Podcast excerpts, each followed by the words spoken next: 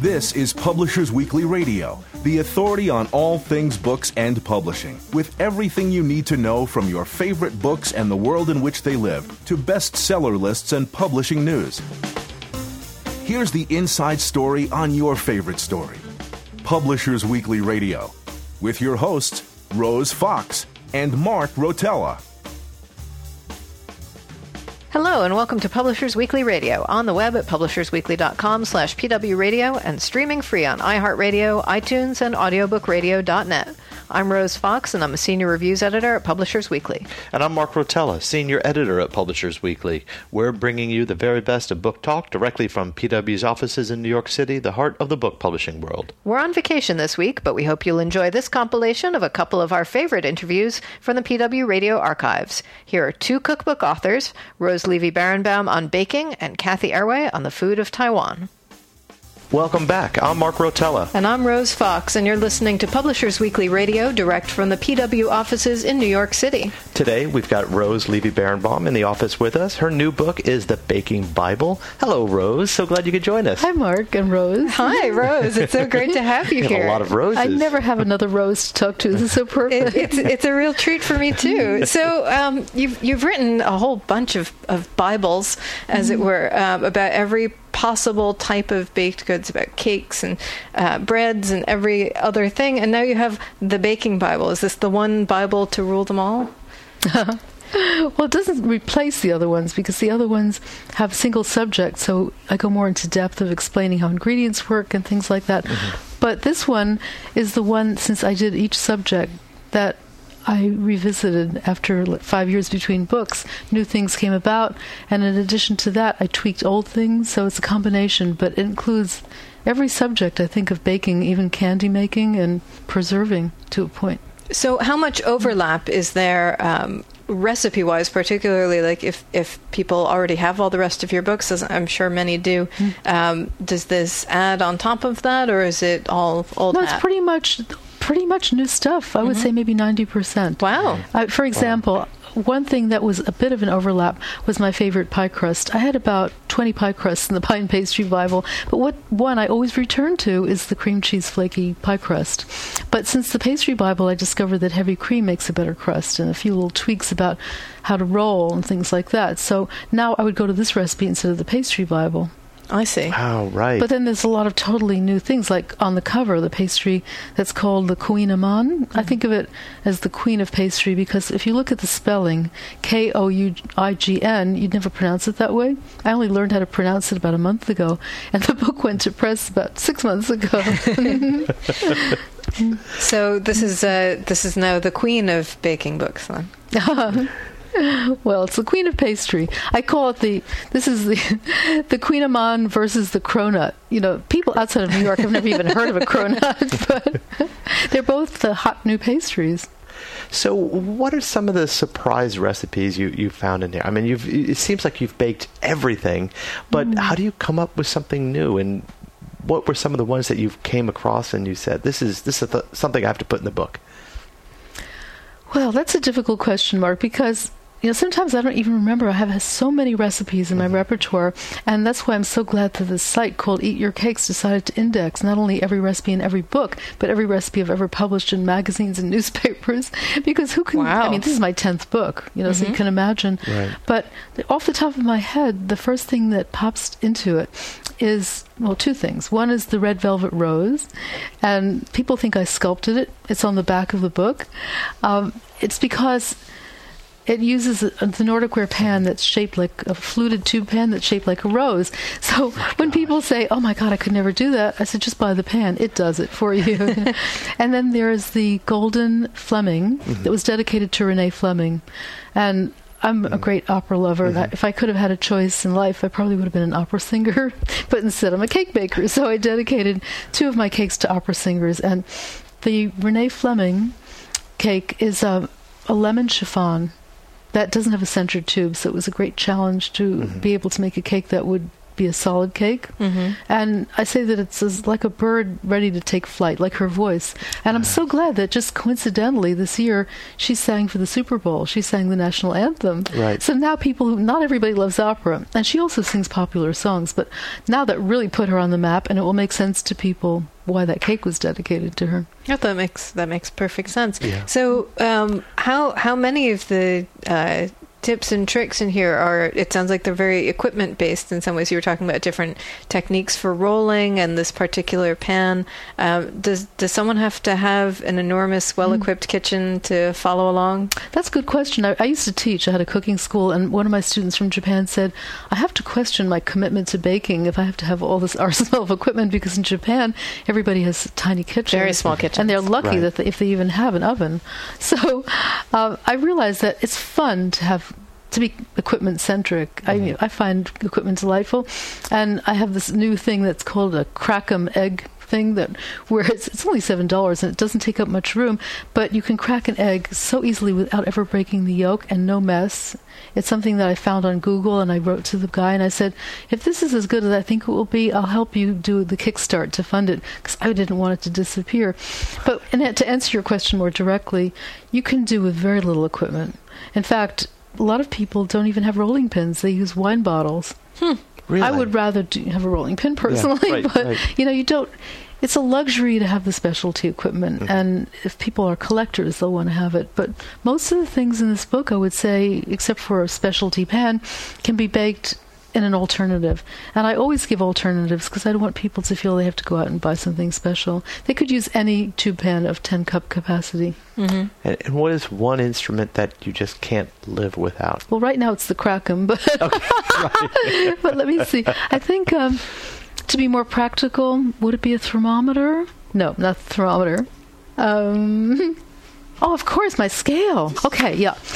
Well, thermometer is a luxury, and I don't think it's that much of a luxury that you shouldn't get one because baking is all about cooling and heating and temperature control, and it will make a huge difference. But if you just had one piece of equipment, it would be a scale. I so prefer weighing to measuring. In fact, I have a new mantra because people are always saying, well, measuring is so much easier, it's faster, it's more fun, you don't have to worry. I don't know why people are afraid of scales, but my combat recently, my, I, say, I said combat, and it really is kind of fighting words. I mean, what I say to defend weighing is that measuring is fine for people who content themselves with half measures.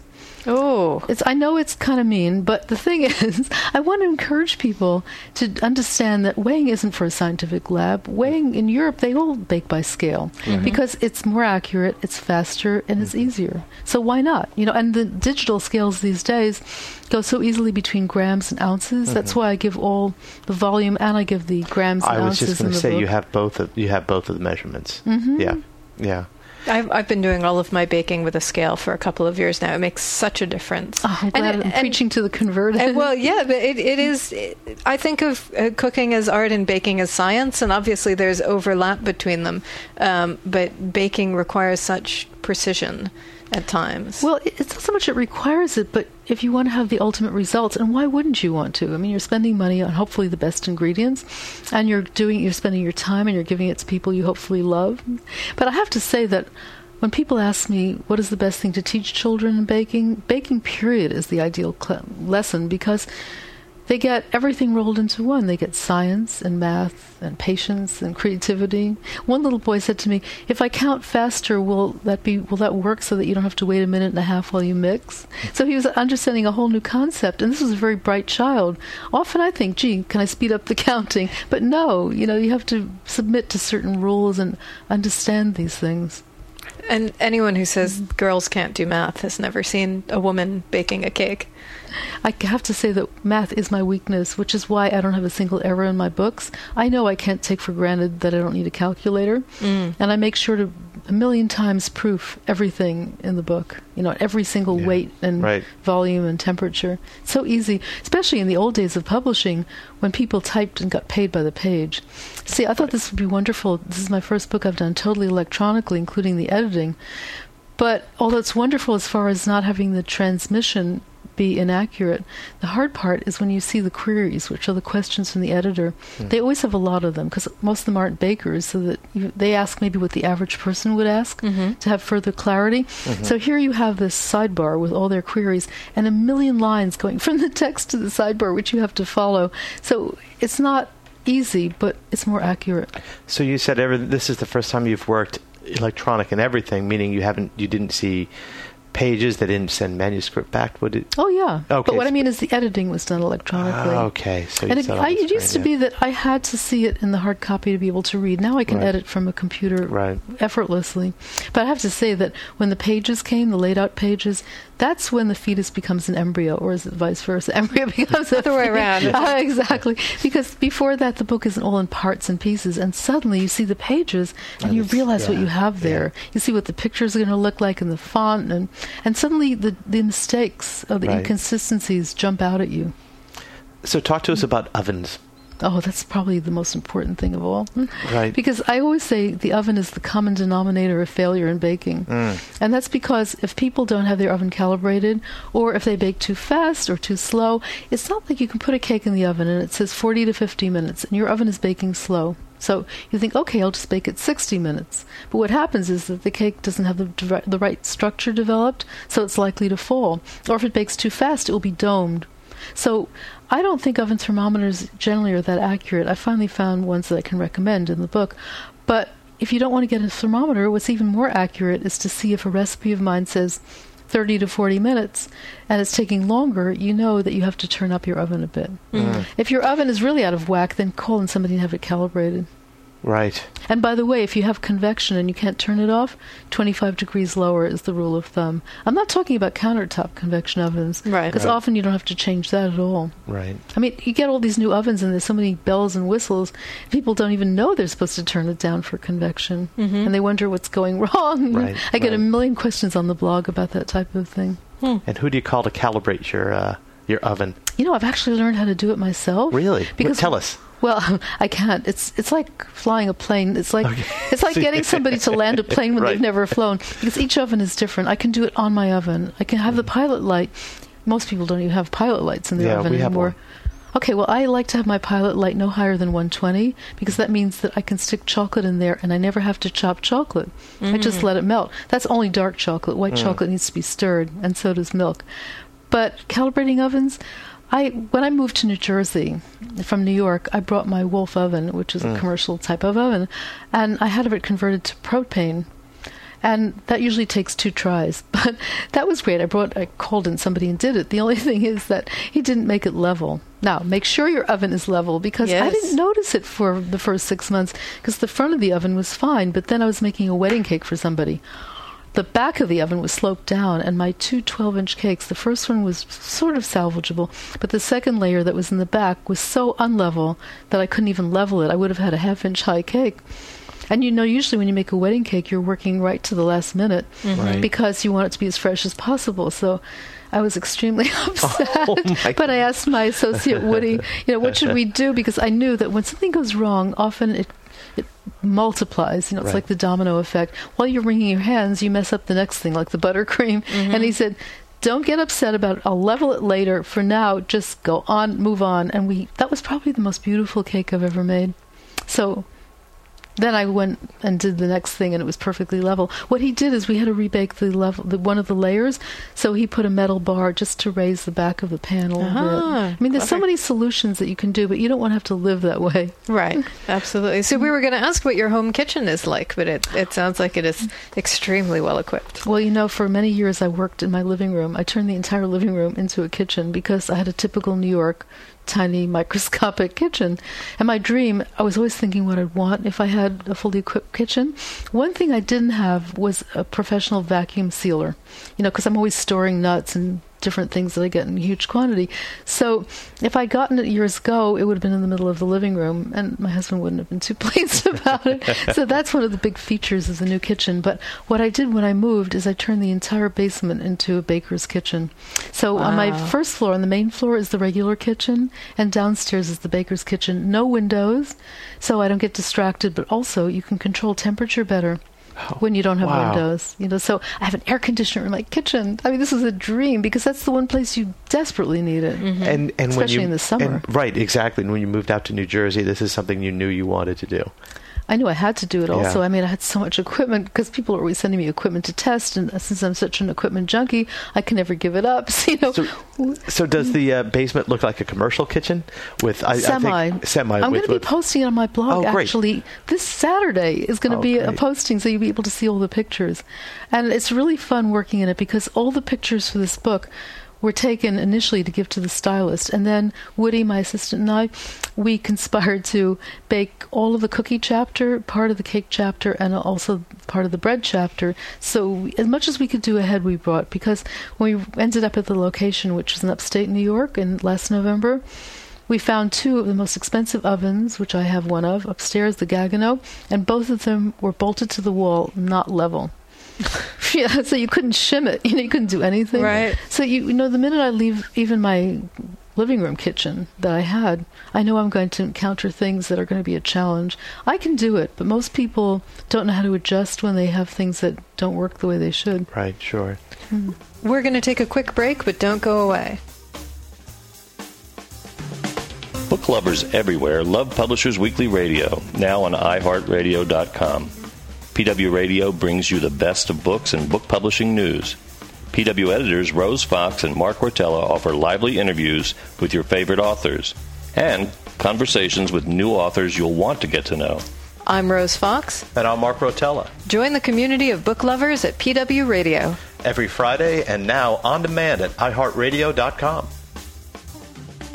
Welcome back. We're talking with Rose Levy Beranbaum, author of The Baking Bible, who was just telling us about the importance of being able to improvise in an unfamiliar place or, or maybe even with an unfamiliar recipe. Um, and I had mentioned earlier, I think of baking as so specific and scientific. How do you improvise within those kinds of constraints? How do you mean by improvise? Um, I'm, you know, you were talking about working with uh, a different, uh, different equipment, a new oven. Uh, maybe if you're in somebody else's kitchen. When I moved into my last apartment, we didn't have a stove or an oven for a week and a half, and so I did all of my baking. Uh, in a rice cooker, I, I, I learned uh, how to, and eventually we got a toaster oven, which would have been another. I see what you mean by uh, improvise. an- Yeah. another option, but also just you know you're halfway through a recipe, you didn't mise en place, and suddenly you realize you know you're out of something. Uh, you only have whole wheat flour instead of the white flour. You know how how do you how do you how do you work around that while still sort of keeping the core truth of a recipe? When I lived in New York, I could just run out and get something. Well, there is always that. No, in fact, one time I forgot to preheat the oven for a biscuit, which is a delicate cake that doesn't have a lot of leeway. And, and rather than throw out the batter, because it takes at least 20 minutes to preheat an oven, I put it in and turned the oven on, and it the heat, it was the best biscuit I ever made. That was a very nice surprise. but where I was saying that the ovens were not level, the Gaggenau ones that we work with, I had to sit in front of it and turn it constantly to make sure. Not everything can be done that way because some things will fall. Right. But I had my eye on it. I was watching it the whole time. And if something isn't level, as I said, you can put a little bar under the pan to make it work. Um, you just sort of fly by the seat of your pants when you're in situations. I was invited to visit one of my former students in Japan in Kyoto, and there they don't have ovens at all. It's an artisanal city and it's exquisite, but it's not a baking culture, or at least it hasn't been. Right. And Yeah, she the same thing she, with my relatives in uh, southern Italy. Oh, They yeah? have stovetops, not really ovens. Huh. I didn't know that Yeah. because they're big bread bakers. In fact, a friend of mine from Sicily, she actually used to go to a community oven to bring her dough. This is what people did. Mm-hmm. Right. And that's where they made the marks on the dough that had different shapes because it was Right. kind of like the Irish fisherman knit, so they could identify the body. But in this case, they can identify the bread.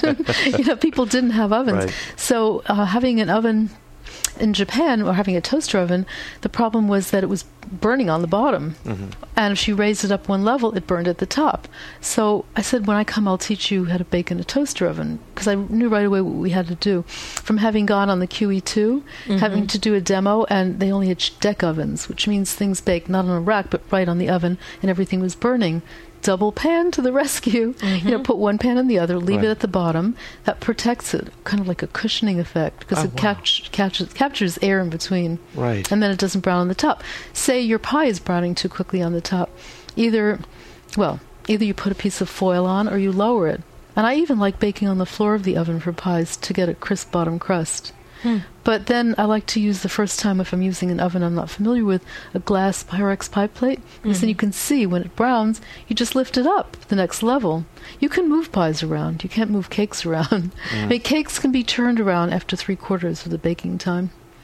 And there's so many tips like that that I've put in this book. You know, for cookies, for example, people don't think it's necessary to make each cookie the same size. But guess what happens when you don't? The bigger ones take longer to cook. So you have a compromise of either underbaked cookies or overbaked cookies, unless you start taking out the smaller ones before the bigger ones are done. Know, so this is there's a reason for all these things, and of course, if you don't follow it, you'll still get good things, but you'll get better things if you understand what you're doing. So, what would you say to someone who um, might be intimidated to uh, to bake? Someone who, like myself, does a lot of cooking but doesn't do a lot of baking, because I think it's going to be kind of time consuming. I have to get the ingredients exactly right, and whatever I'm going to bake just isn't going to turn out all that great or as gloriously as as it might. So, Mark, isn't it lucky you have this book now? Yes, exactly. So, which recipe from here? Well, I have to say that some of the recipes have several components, but generally the components are wonderful on their own. Mm. You know, and plus they're mix and match. For Right. example, there's a cream cheese cake that I absolutely adore. You can see in the picture how even it is. And I've loved cream cheese in pie crust. I think it makes the best flavor in a pie crust. Mm-hmm. So I thought, what would it do in a cake? And it's really amazingly good. And the topping is a lemon curd, but a very Mm-hmm. special one for which you need a blender or an immersion blender. But it's wonderful without that lemon curd. Mm. Or even if you get lemon curd in a jar and spread it on Right. lemon curd that's manufactured like Tiptree is made from lemons from Moro- Morocco in small batches. Right. It's better than most people's lemon curd they make at home. I'm not against products if they're as good or better. And then, of course, the cookies. There are a lot of really easy cookies to Right. do. Right. And one of my favorite things that's really easy and you'll love is the Wicked Good Ganache. It's so good I gave it that special name because Tell us about it. well, it's it's actually combined with the chocolate Pavarotti. That was what I dedicated to Pavarotti, right? Nice. And it's a chocolate cake in which I put white chocolate because it's such a wonderful emulsifier that you get this moist, great texture. In fact, I should call it the black velvet because I have a white velvet, I have a red velvet, and this is kind of the black velvet. the Pavarotti appealed to me more. Sure. And then the the um, ganache Right. has a bit of cayenne pepper in. I give a range because not everybody wants a big hit. But when I made this for my 50th high school reunion, I went to Music and Art High School, and we went back to the the school on the hill where it was between City College, Right. and I heard all the students, all my colleagues who you know are now into their own professions, and everybody was saying it sings in the mouth, and I thought, ah. My Oh, my friends, they got it. You know, even the art students. Because of course everybody who was in art had to take music, and everybody who was in music took an art course. It was the most wonderful school. So I actually didn't make the Pavarotti; I made the Domingo, dedicated to Placido Domingo, Of course. And, but I used the Wicked Good Ganache and thought that would be perfect for it. If if you were to do a cake uh, uh, on inspired by Enrico Caruso, what might that be? Give me time, and the next book may have Great, it. excellent. Well, tell me, what about Enrico Caruso do you think stands out the most? Um, I think the the the high range of his voice, especially on the Edison, uh, I'm, I'm not the Edison, but on the Victor Victrola record, those those those records as they're recorded, um, it's at once hearty though high, almost like a high lonesome in ways. Um, and there's something about that voice that I really like, especially, I mean, through those recordings. I never heard Enrico Caruso sing. I think on recording, yes, but coincidentally, I made a little mistake in this book. The I talked about Pavarotti and how he had the most unreal voice, where he could reach the E above high C. It's the most eerie sound I've ever heard coming out of a human being. And somebody wrote to me because I put that on the blog, and they said it's the F above high C. And so I told my editor we have to change it in the next printing. She said, "Really? Is that really necessary?" Yes. And I said, "Yes." I cannot shortchange him a whole musical note. Right. Absolutely, and and really the difference between uh, speaking as someone who's who's taken some singing lessons, the Oh, difference between E above high C and F above high C is is worth noting. Thank you. It is a whole note. It, right? it really it yeah, it's a lot of people cannot make even that little extra uh, push to get up to the Yeah. higher note. So yeah, I, I would say that. In fact, there's a very funny story about how when he was singing, this is I think Il Pirate. I'm not sure now, but anyway, he was singing with Joan Sutherland, and afterwards, his father said. Luciano, you have so much talent. Why did you let Joan, uh, Renee, no, it wasn't Renee Fleming, Joan Sutherland sing that note for you? Because he couldn't believe even of his own son, and he too is a tenor. Mm-hmm. The Domingo, I called it the tenor of chocolate cakes. The Fleming is the soprano of golden cakes. Right. Right. But the Pavarotti is the Pavarotti. Meanwhile, as an alto, I, I uh, hold to myself a hope that someday there will be an alto cake for me to be. oh, Rose. I'll be thinking about the Caruso and the alto to continue this theme. Oh, we can even do Maria Callas.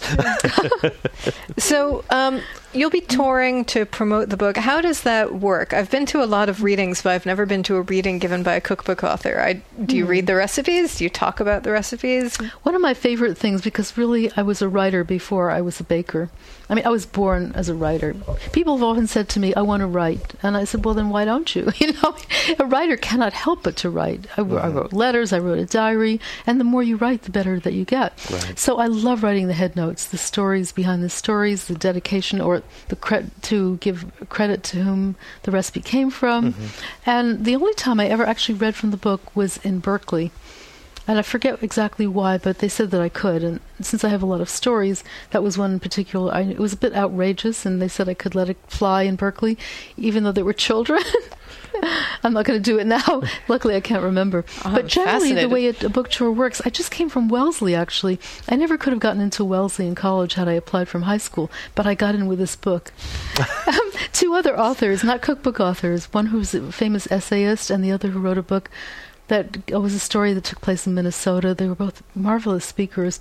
And so I was so happy, even though it meant speeding back for the book launch, which was very, the same day that we spoke.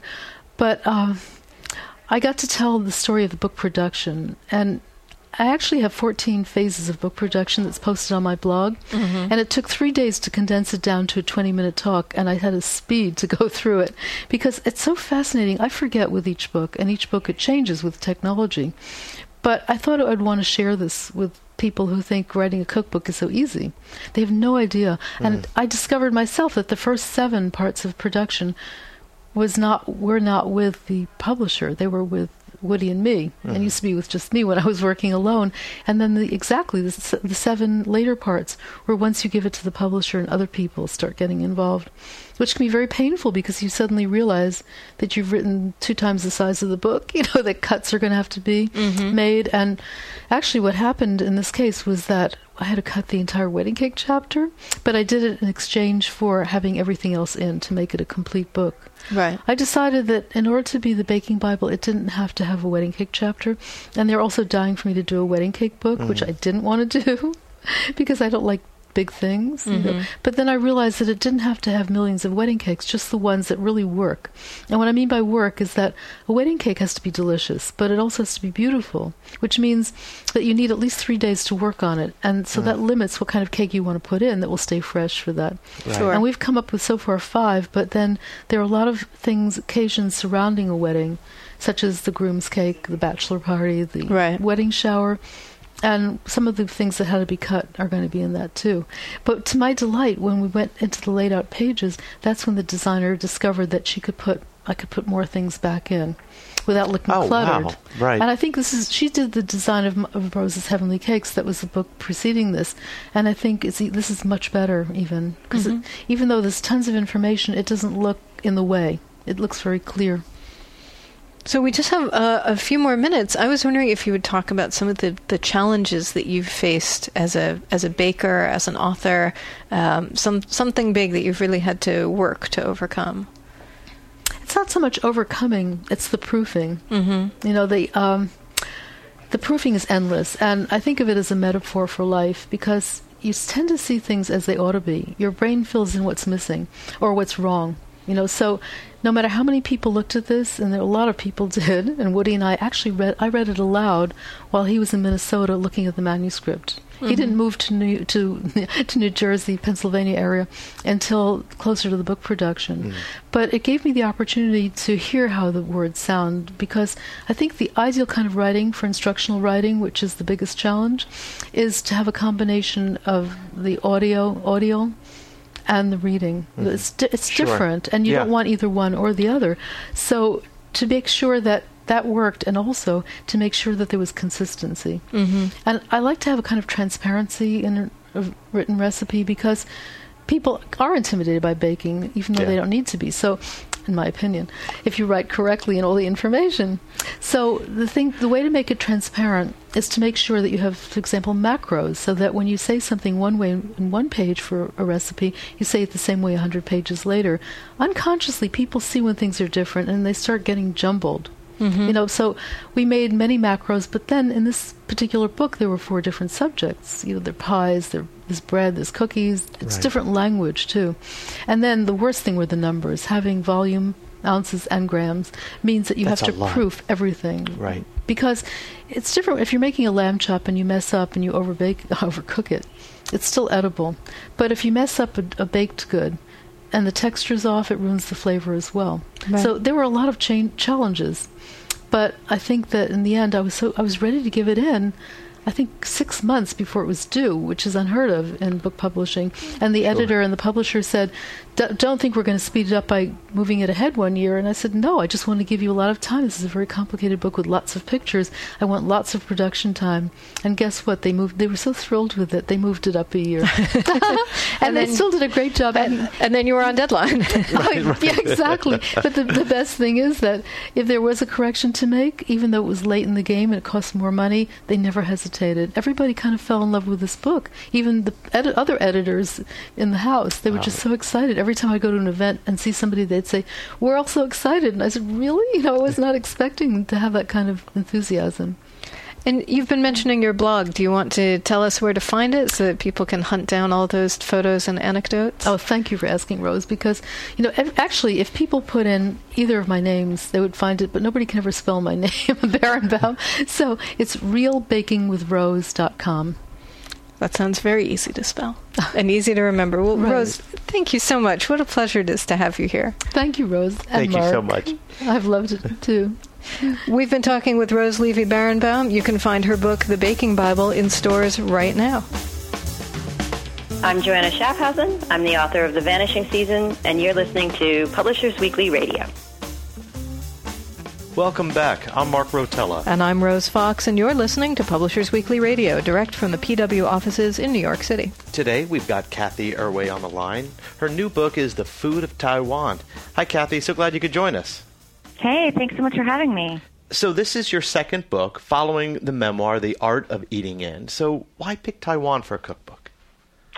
Well, I've always been fascinated by Taiwanese cuisine. Um, it's where Taiwan is where my mother was born and raised, and much of the food that I ate growing up was owing to her homeland.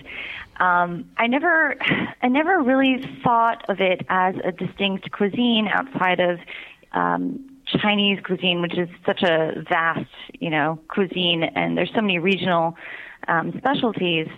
But um, it just the reason for that was just that it doesn't seem to exist as um, you know, in literature, um, there wasn't really a category. Certainly, there weren't any cookbooks that I found in the English language um, or published in the U.S. that focused on Taiwanese food. And you know, as I became um, you know interested in food writing and I started writing articles and books, it still seemed like a sort of barren um, you know, and a great opportunity um, to kind of study more. So, what kind of research do you do for a book like this? Um, did you travel to Taiwan? Did you consult with cooks who were there? Yeah, I did. So, um, you know, I've been to Taiwan a couple times. I actually also spent a semester abroad in Taipei in uh, college, and that really opened my eyes to the amazing foods there and gave me a great primer for a lot of the um, dishes that I wanted to explore deeper. But for this book, I took two extended trips throughout Taiwan where I set, uh, where I traveled, you know, from you know the whole course of the island and um, really tried to hone in on what would be the ultimate collection of recipes um, and also taking photographs along the way meeting chefs but also just average people like moms and grandmas and talking to them about um, the distinct dishes that they were making so it's a lot of fun. for for an ignorant American like me, I failed geography. Um, I'm just going to state that up front. So I know that Taiwan's an island, but I don't have a sense of how big it is. Um, what what kind of scale are we talking about? It's a pretty small island. So just to help you out geographically, um, Taiwan is situated just below the Japanese archipelago, and uh, it's also above the Philippines. But the size of Taiwan is pretty small. Um, there's about 22 million people, but the scope of Taiwan is about the size of Massachusetts, I hear, um, in physical size. Wow. But it's situated there, it must just get this great cross section of mm-hmm. influences and cuisines. It definitely has, yeah. I mean, th- I love to geek out about this in the history section of the book, but um, you get this interesting cross section not only because of the different uh, societies that have that have made it what it is today, but also the the, tro- the subtropical climate is really different from much of you know Japan, much of China, and um, yeah, it's it's very it's lush. You know, it's very full of natural resources. So I, I, enjoy a cookbook that combines recipes with cultural history, as does yours. I mean, you do that well with the book. I mean, you, the first, I think, 40, 50 pages are a, a history of Taiwan. Uh, tell us a little bit about that history culturally, and then we'll go on to talk about the food in just a second. Oh, sure. I mean, so much of the cultural history is what makes the food what it is today. So um, I'm glad that you appreciate that part of it. Um, but you know, in a nutshell, Taiwan has um, Aboriginal populations that have been there for centuries, I mean, thousands of years actually, and you know, from right across the Taiwan Strait in China, there's Fujian Province, and so many of the earliest uh, settlers in Taiwan were from that region. It's a southern Taiwanese, it's a southern Chinese uh, region. Um, throughout the years, you see groups like the Hakka, um, who were dispersed throughout China due to oppression, um, and were once thought to be a distinct ethnicity, um, but are now recognized as more or less Han Chinese people, but with their own language and customs. They have, over the centuries, um, continued to migrate to Taiwan. And then we have a turning point where Taiwan was ceded to the Japanese um, after they lost a war at the end of the 1800s. So you have 50 years where Japan occupied and ruled Taiwan. And so much of that influence is still there. Then another dramatic change of pace for this little island. Um, we had the ROC, or Republic of China, retreating from the communists at the um, at the end of the 1940s. So that whole group of migration from Chiang Kai-shek's army of the Republic of China, who settled in Taiwan, would make up a great amount of its population. Those people came from all over China, and that happened to include my grandparents too. Wow. So, is there um, can there be such a thing as like a single recipe that characterizes Taiwan, or is the the cuisine just too diverse?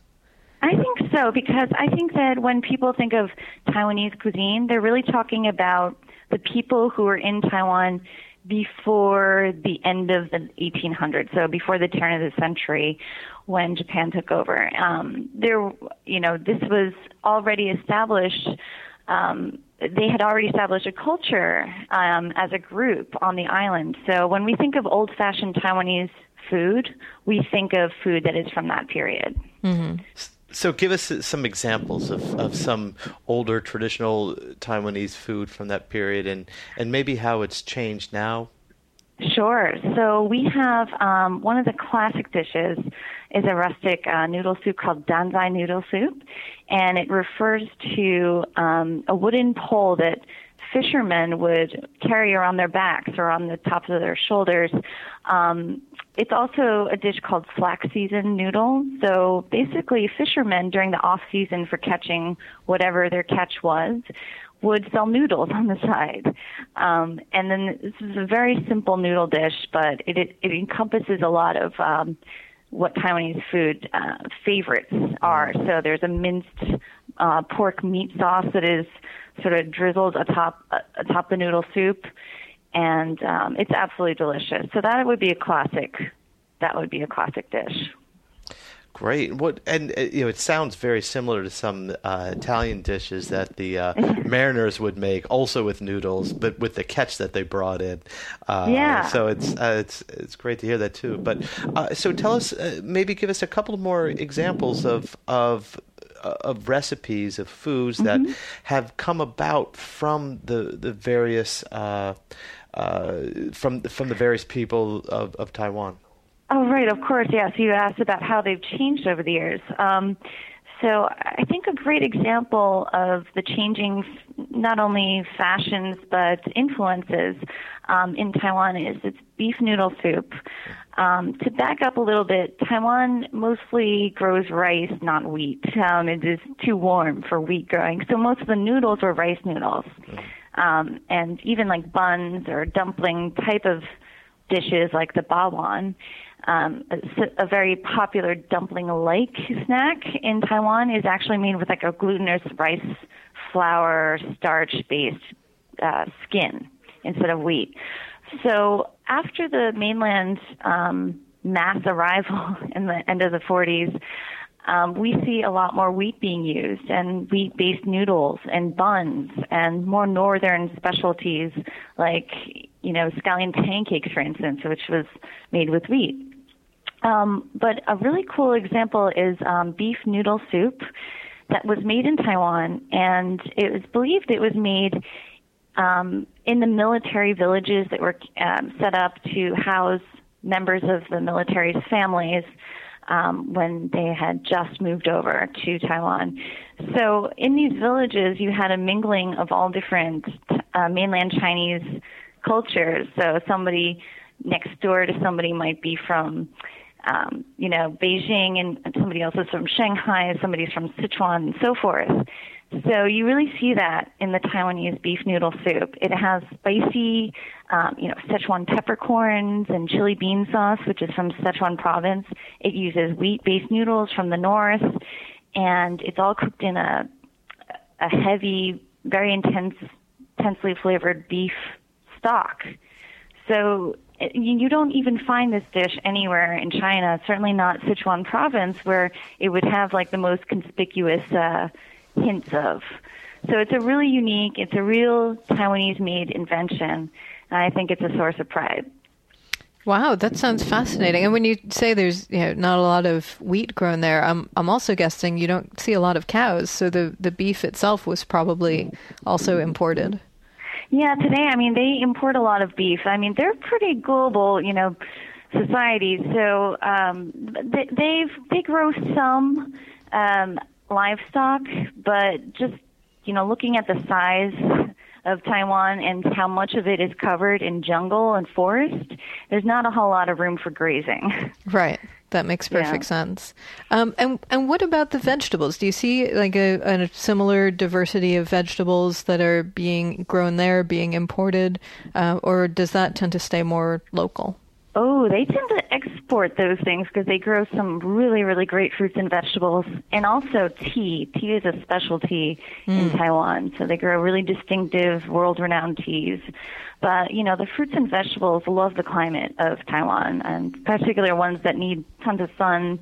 Um, you know, like melons and so forth. They grow all kinds of squashes and summer squashes, that is, and melons. Um, and they're just they're they taste like a night and day difference too when you taste a watermelon or honeydew in Taiwan compared to even like the best at peak ones around here. Um, they eat a lot of it too.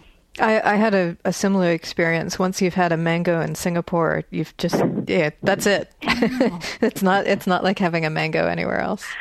It's totally amplified, right, in flavor. Yeah, just that something about that tropical climate. Uh, it makes such a difference. So, there, are there a lot of vegetarian dishes? I um, I haven't gotten a chance to read all the way through your cookbook, so I don't know how many I mean, you've you included. Would think. I mean, Taiwan is pretty cool because it has preserved its ancient religions in a way that modern China sort of didn't as well, thanks to the communist revolution. So, uh, you know, there's a deeply ingrained sense of Taoism and Buddhism and a sense of yin and yang and balance and eating plenty of vegetables. And that's seen in, you know, family banquets or just the family dinners.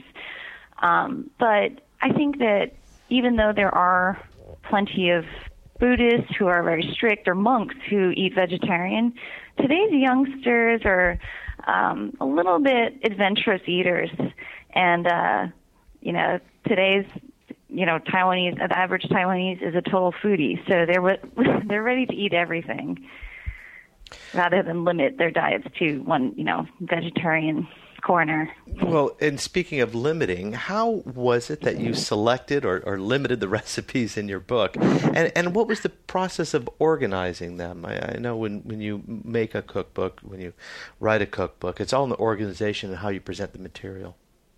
Right. So, you know, I just wanted to as I was traveling throughout Taiwan, I kept looking for for signs of interesting food that I might not be aware of yet. So, I went to small little towns, farms and so forth and uh tried to find those like really famous but little known dishes of Taiwan. Um to whatever success I may have done, I can't wait to hear people chime in on the conversation and broaden our knowledge of Taiwanese food more. Um, I would really love to hear more of those. But, um, you know, I tried my best to gather as many as I could. And then once I had a good deal of recipes to the, that I was thinking about, um, I threw a series of dinner parties where I cooked my way through a lot of the recipes to test out, you know, portions and so forth and I had everybody give feedback and and tell me what they loved and what they hated, and that was a lot of fun. So, um, tell us also about the photography in the book because uh, there are photographs of Taiwan and also some gorgeous photographs of the food. Oh, thank you. Um, so, you know, I had um, once, you know, I had um, a preference for photographers. I wanted to work with an old buddy of mine from college who happens to be Taiwanese American too, just because you know, I I thought that would be so great. Um, he had never worked on a cookbook really before. So as soon as I got the clearance and I, I found out from my publisher that it was okay, I could have him shoot the cookbook, I knew it was going to look unlike most cookbooks that we see today.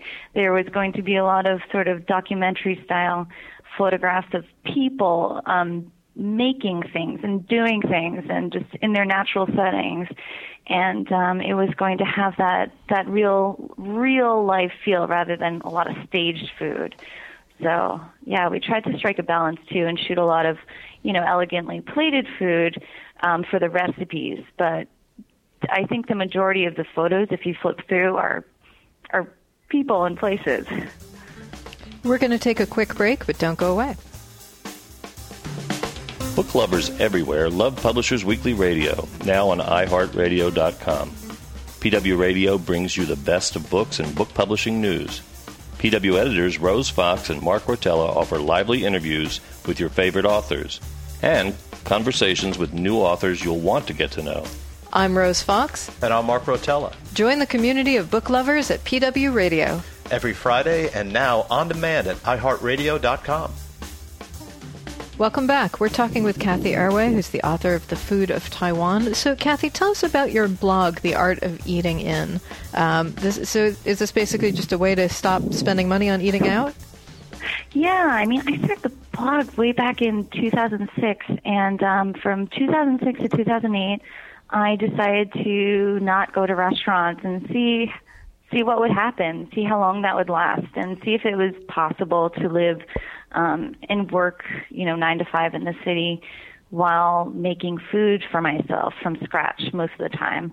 Um, and I, I think that you know, there's you know, there's a lot to there's a lot that I came out of the project thinking about that I wouldn't have thought about to begin with. Um, so I kept up the blog and, you know, I wrote a memoir about it called The Art of Eating In that really highlights some of those discoveries. Um, how did how did that memoir come about? Were you approached by an editor, or did you decide that that was something you wanted to do as your next step? Yeah, no, I mean, I was approached pretty early on by an agent who liked the idea of my blog, but at the time my blog wasn't like, I guess, very, it wasn't very cohesive or formula. It wasn't, you know, it wasn't much of anything at that time. I was just sort of posting dabblings here about food, a recipe here, there. So when the agent confronted me, I really didn't have an idea for a book yet, but a year later I did. So I really worked on it for a while and um, decided that, you know, there was an arc to this story and I wanted to explore it more and dig into the topics around, you know, urban agriculture and um, foraging and, you know, wasted food and all these other topics that were around the idea of not eating out. Well, let's talk a little bit more about arcs, and let's talk about the arc of your own personal narrative. Uh, you say you've written on your on your blog you grew up in a multicultural household in New Jersey, mm-hmm. and yeah. uh, uh, how has this influenced what you cook, uh, but also what you eat and how you uh, uh, entertain dinner parties?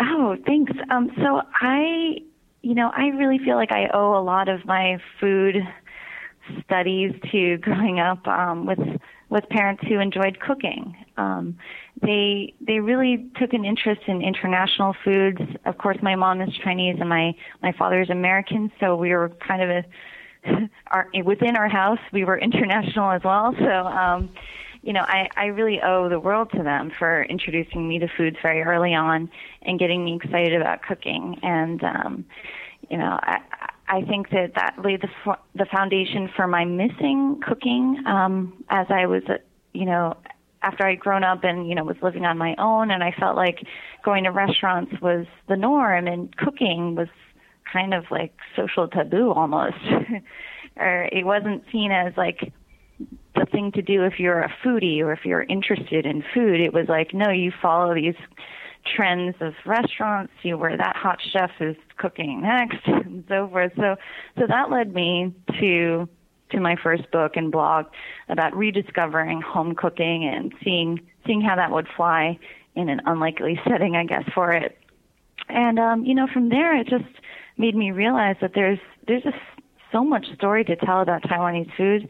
It doesn't even have to do with my family in particular. It's yes, it's where my mom is from, but it's there's a whole story out there on its own that is just waiting to be told. So, of course, I was inspired by by my family, but also by Taiwan. So, when you're in Taiwan, what's the food and cooking culture like there? And as you say, you know, again, big American cities, there's this whole eating out culture. In in Taiwan, is it more? Uh, are there restaurants? Are there people mostly cooking at home? Are there big dinner parties, small gatherings? Wow, it's such a dramatic um, highs and lows of both. I think. I mean, right now, night markets are all the rage, and uh, this is basically a street fair that happens every single night um, in so many na- neighborhoods throughout uh, the cities of Taiwan. So a night market will have different food vendors, all trying to outdo one another with like the coolest, most interesting, or tastiest dumplings or what have you that they're peddling. Um, and that's where that's where young people go to socialize and hang out, kind of like the mall mm-hmm. um, that we have here. And then on the other hand, you have a deeply ingrained culture of like family banquets and um, sitting down at the table for for holidays, religious observances like New Year's and so forth. So there's a bit of both. Well, so let's talk about these these street snacks, these street foods. I mean, you have a, a chapter on appetizers and street mm-hmm. snacks. Uh, tell us, give us a description. What does the what do the booths look like? Are they cooked out on an open uh, uh, open flame? So, give us a give us a little walking tour of this and what we might see. Oh, okay. So it's very crowded. You walk into um, a very busy night market. Let's say it's Shida Night Market in Taipei. It's a very iconic one. Um, there's there's lights, you know, fluorescent lights from some of the awnings or some of the stands that are serving, um, I don't know, crispy crispy dumplings of some sort. Maybe it's a scallion pancake that is served up with sauce. Maybe it's a soup peddler scooping up um, various different lu braised foods that you can kind of choose. It's sort of like a hot pot um, that you can choose whichever items you'd like to plop into it. Um, and then um, you have clothing vendors selling the latest fashions, um, electronics vendors. Um, there's little games like, I- like I can't describe the names of some of these games, but sort of like, you know, mechanical arcade games sometimes are available for the younger kids to play in. And um, yeah, it's a little bit like like a street fair or carnival um, that you might see maybe once a year in most places, except it happens every single night in these places. So it sounds like um, it, it could be its own temptation to eat out every night, to just go to the night market every night and see what's there today. I think people do, but I think that people go there um, just as a way of hanging out too, um, whether it's grabbing a few bites or just or grabbing several different bites for dinner. Um, it's definitely a destination to go for just socializing. So, on the social cooking front, the social eating front, you co founded the Hapa Kitchen Supper Club. Uh, according to your website, it creates local and seasonal food inspired by its members' half Asian heritage. So, where did that idea come from? Well, um, me and a few other folks uh, decided that you know we were just talking so much about cool fusions that we ate growing up that we didn't think of as cool. You know, like white bread with Chinese roast pork between. You know, it's kind of like accidental Asian fusion that we remembered from our youth, and we wanted to play up on this theme, but in a, a sort of smart, um, hopefully more refined way, but still inventive and playful. So we would come up with these dream menus, and then one day we realized, you know, let's just do it. Let's like create a dinner party, and then a series was formed from that. And so we had, you know, pop-up dinners here and there. Um, so we were a supper club, and uh, it was tons of fun. Well, gi- give us a little sample menu of one of these at one of these dinners. Okay, so one one of the themes was um, Paris of the East, which is what Shanghai was called um, back in the day, as like the 20s and so forth. Um, so we made a duck dinner focusing on local local duck from Hudson Valley Duck Farm, and uh, we partnered with Sang Lee Farms, which is in Long Island, and they make organic. Uh, they grow organic vegetables. Um, and uh, we created a dinner around this theme. Um, we had like duck that was uh, made with like an orange and butter sauce, similar to both like the Chinese American sweet and sour sort of duck sauce, quote unquote, as well as duck à l'orange. So it was a fun little play on both of them. Wow, that sounds like so much fun. So, um, since you were so influenced by your parents' cooking, I have to ask: Do they cook from your cookbook? Oh gosh. Um gee. You know, I think my mom has never used any cookbooks really growing up and I tend to also be a little bit more um I guess spontaneous when it comes to grabbing ingredients. I like to read cookbooks for inspiration, but then when it comes down to it, I'll just kind of make a variation of a recipe. So I think that um, at least my mom is the same way, and I believe my dad is a little bit more studious and follows a recipe to the T. And he has made some of my recipes, both on my blog and from my first book. So I'll be excited to see if he if he uh, takes on some some of my new book's recipes. So, can you, uh, for those of us who may want to plan a uh, Taiwanese dinner party for friends, Mm-hmm. say uh, a group of four or six, uh, what, what would you recommend from your cookbook? Mm, okay, so uh, you know, hopefully it'll be helpful that the cookbook is organized by course type. Yes, right. So I would say pick a couple of the appetizers or snacks. Um, for example, uh, maybe a dumpling um, or a pair, a duo of dumplings. But the crispy gotie, the Taiwanese brand of pot stickers, is pretty hard to beat.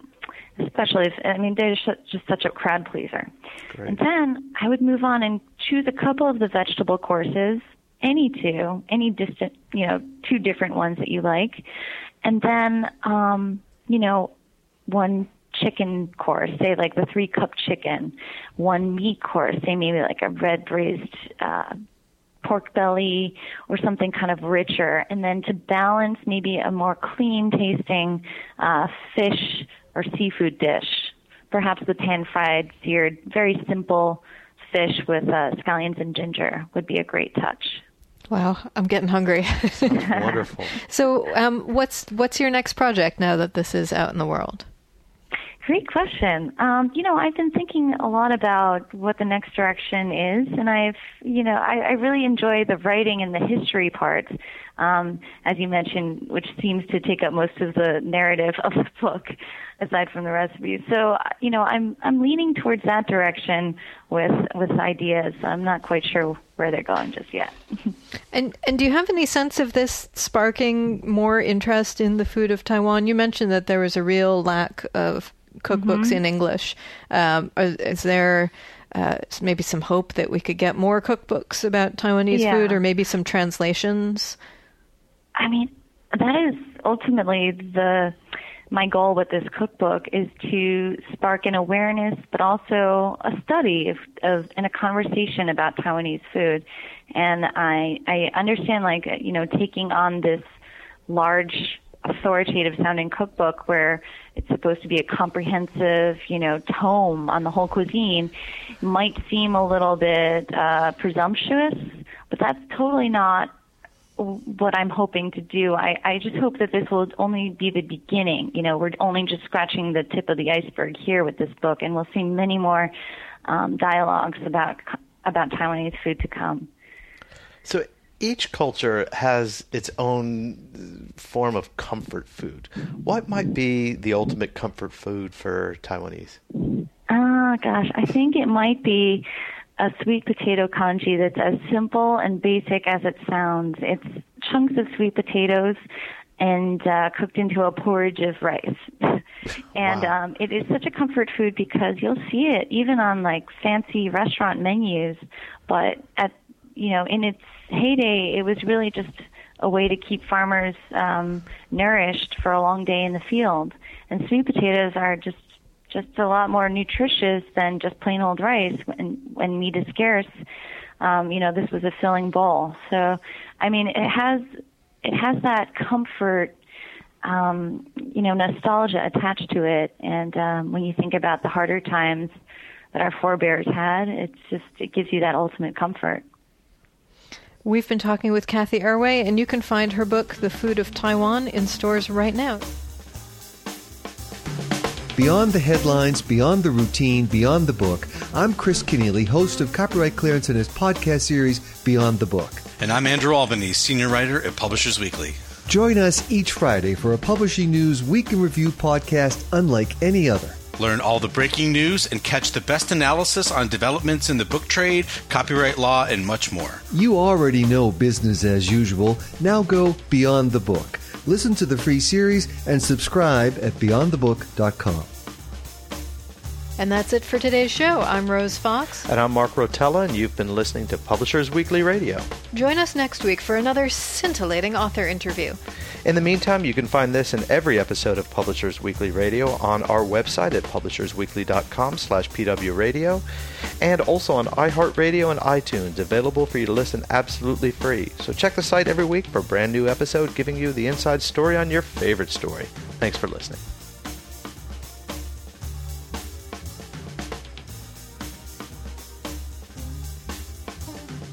You've been listening to Publishers Weekly Radio Show.